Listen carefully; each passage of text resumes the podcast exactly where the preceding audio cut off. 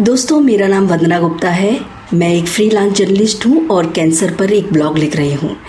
मैंने अपने ब्लॉग में बहुत सारे ऐसे लोगों के बारे में लिखा, जिनकी जीने की जिद के आगे कैंसर को हारना पड़ा। दोस्तों, मैं आज आप लोगों को एक ऐसी ही शख्सियत के बारे में बताने जा रही हूँ, जिन्होंने अपनी जीने की असाधारण इच्छा शक्ति के बल पर कैंसर को चार बार परास्त किया। ये कहानी है चंडीगढ़ के रहने वाले गगन ईश्वर सिंह की, जो कि इस समय जर्मनी में रहते हैं और वहीं की एक कंपनी में बतौर आर्किटेक्ट काम करते हैं। गगन ईश्वर को मात्र 16 वर्ष की उम्र में चार बार कैंसर का सामना करना पड़ा। लेकिन जीने की मज़बूत इच्छा शक्ति और बीमारी के कष्टदायी उपचार को सहने के अपार साहस के आगे आखिरकार कैंसर को झुकना पड़ा। उपचार के दौरान हुई सर्जरी में गगन के दोनों लंग्स को काटना पड़ा था और उनके सीधे पैर में प्रोस्थेसिस डालना पड़ा था। लेकिन इस शारीरिक दुर्बलता को उन्होंने अपने व्यवसाय और शौक के आगे कभी भी बाधा नहीं बनने दिया। आज गगन ईश्वर अपने प्रोफेशन के साथ साथ बहुत से शौक, जैसे बॉक्सिंग करना पेंटिंग बनाना, खुद को फिट रखने के लिए हर रोज जिम जाना और अपने सबसे पसंदीदा शौक स्नोबोर्डिंग करने के लिए हर साल एक हफ़्ते के लिए ऑस्ट्रिया जाना वे कभी नहीं भूलते। उन्हीं सब में उनकी जर्मन पत्नी जैस्मिन, जो कि पेशे से डॉक्टर हैं, उनका साथ देती हैं। गगन कहते हैं स्नो बोर्डिंग करते समय मन में ये विश्वास कि मैं स्नो बोर्ड पहन सकता हूँ, मुझे ऊर्जा से भर देता है। बर्फ़ पर स्नो बोर्ड से नीचे की ओर आना मेरे लिए जैसे बहुत कुछ बड़ा जीतने जैसा होता है, जिसे करके मुझे खुद पर गर्व महसूस होता है। गगन ईश्वर का पहली बार कैंसर से सामना उस समय हुआ जब वे मात्र 11 साल के थे और सेंट जॉन्स स्कूल चंडीगढ़ में क्लास एट्थ के स्टूडेंट थे।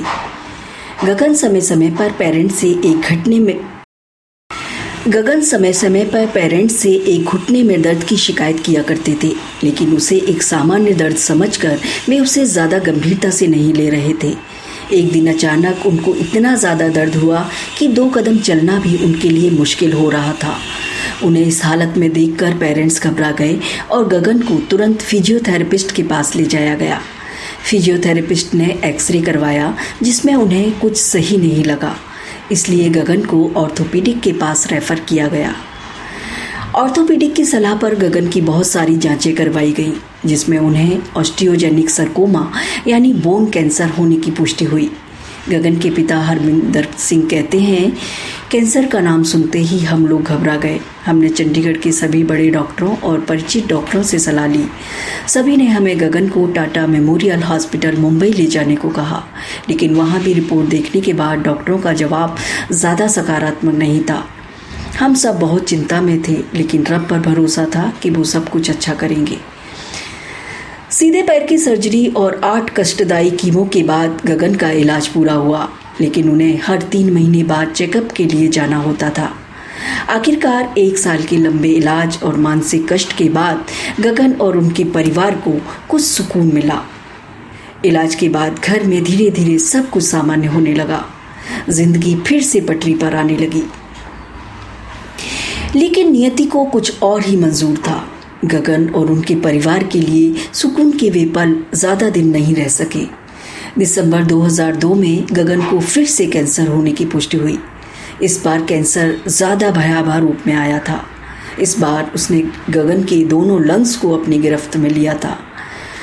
चंडीगढ़ के सभी डॉक्टरों ने गगन को चंद दिनों का मेहमान कहकर उसके पेरेंट्स से इलाज पर पैसा खर्च न करने की सलाह दी। लेकिन डॉक्टरों की सलाह को दरकिनार करते हुए गगन को फिर से टटा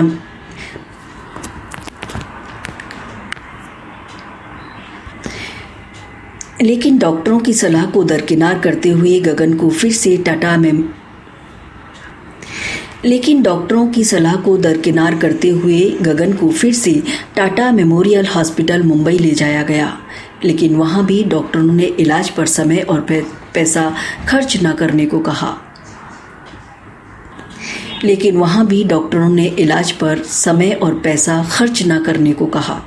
उन दिनों को याद करते हुए गगन कहते हैं मुझे याद है कैंसर आखिरी स्टेज में होने के कारण डॉक्टर मेरे पेरेंट्स से मुझे घर ले जाने की सलाह दे रहे थे, लेकिन वे उनके सामने हाथ जोड़कर सिर्फ़ एक बार प्रयास करने की विनती कर रहे थे। काफ़ी मिन्नतों के बाद आखिरकार डॉक्टर इलाज के लिए तैयार हुए। बीमारी को लेकर जो कुछ डॉक्टरों ने बताया था, उसे गगन पूरी तरह परिचित थे। वे कहते हैं, मुझे पता था डॉक्टर सिर्फ़ कोशिश कर रहे हैं। मैं ठीक हो पाऊँगा या नहीं, ये सिर्फ़ भगवान के ऊपर था। डॉक्टर की कही गई ये बातें कभी कभी मेरे मन में आ जाती और मैं सोचने लगता कि अगर मैं नहीं रहा तो मेरे बिना मेरे पेरेंट्स, मेरी बहनें कैसे रह पाएँगे? ये लोग मेरे जाने का गम कैसे सहन कर सकेंगे? तब मेरे पापा मुझे समझाते, हम सिख हैं और सरदार तो योद्धा होता है। आखिरी समय तक लड़ना तो हमारे खून में है। उनकी ये बातें मुझे बीमारी से लड़ने के लिए आत्मबल दिया करती थी। फिर इलाज की वही प्रक्रिया, कीमोथेरेपी और दोनों लंग्स की सर्जरी शुरू हुई, जिसके सकारात्मक परिणाम आने लगे। ये देखकर डॉक्टर हैरान और खुश थे। हरमिंदर सिंह कहते हैं, इलाज के आश्चर्यजनक परिणाम आने की बात सुनकर हमें अपने कानों पर विश्वास नहीं हो पा रहा था। हमारी खुशी का ठिकाना ना रहा। गगन को दूसरा जन्म देने के लिए हमने भगवान और डॉक्टरों का धन्यवाद किया। सितंबर 2003 तक इलाज पूरा हुआ। गगन और उनका परिवार चंडीगढ़ लौट आया। एक बार फिर ज़िंदगी नए जोश के साथ शुरू हुई। गगन कहते हैं इलाज के दौरान मुझे स्कूल की बहुत याद आती थी। इसलिए जब भी मेरी थोड़ी भी हिम्मत होती, मैं स्कूल चला जाता था। वहाँ मेरी प्रिंसिपल, टीचर्स और दोस्त जिस तरह से मेरा ख्याल रखते थे, उसे मैं कभी नहीं भूल पाऊँगा। मुझे याद है मेरे दोस्तों में कैसे मेरे बैग को उठाने के लिए होड़ लग जाया करती थी। इलाज पूरा होते ही गगन स्कूल और पढ़ाई में व्यस्त हो गए। लेकिन ऐसा लग रहा था जैसे गग, कैंसर गगन के साहस की परीक्षा ले परीक्षा ले रहा था। वर्ष 2006 में दो बार और कैंसर वर्ष वर्ष 2006 में दो बार और गगन को कैंसर का सामना करना पड़ा लेकिन हर बार की तरह उन्होंने अपनी मज़बूत इच्छा शक्ति से उसे परास्त कर दिया। गगन की माँ हरिंदर गगन की माँ हरमिन गगन की माँ हरिंदर कीत कहती हैं, गगन में जीने की इतनी ज़्यादा ललक थी कि वह कीमों का असहनीय दर्द सहने, झेलने से भी नहीं डरता था। एक कीमो के बाद दूसरे के लिए खुद को पहले ही मानसिक और शारीरिक रूप से तैयार कर लिया करता था। उसकी जीने की इसी इच्छा शक्ति ने असंभव को संभव कर दिखाया। गगन कहते हैं, ज़िंदगी बहुत ही अप्रत्याशित है। एक पल ढेर सारी खुशियाँ हैं तो दूसरे ही पल ये समस्याओं से घिरी है। लेकिन यही तो ज़िंदगी है। एक समय था जब मैं सिर्फ़ ज़िंदा रहने के लिए संघर्ष कर रहा था, लेकिन आज मैं एक ऐसी ज़िंदगी जी रहा हूँ जिसकी मैं कल्पना तक नहीं कर सकता था।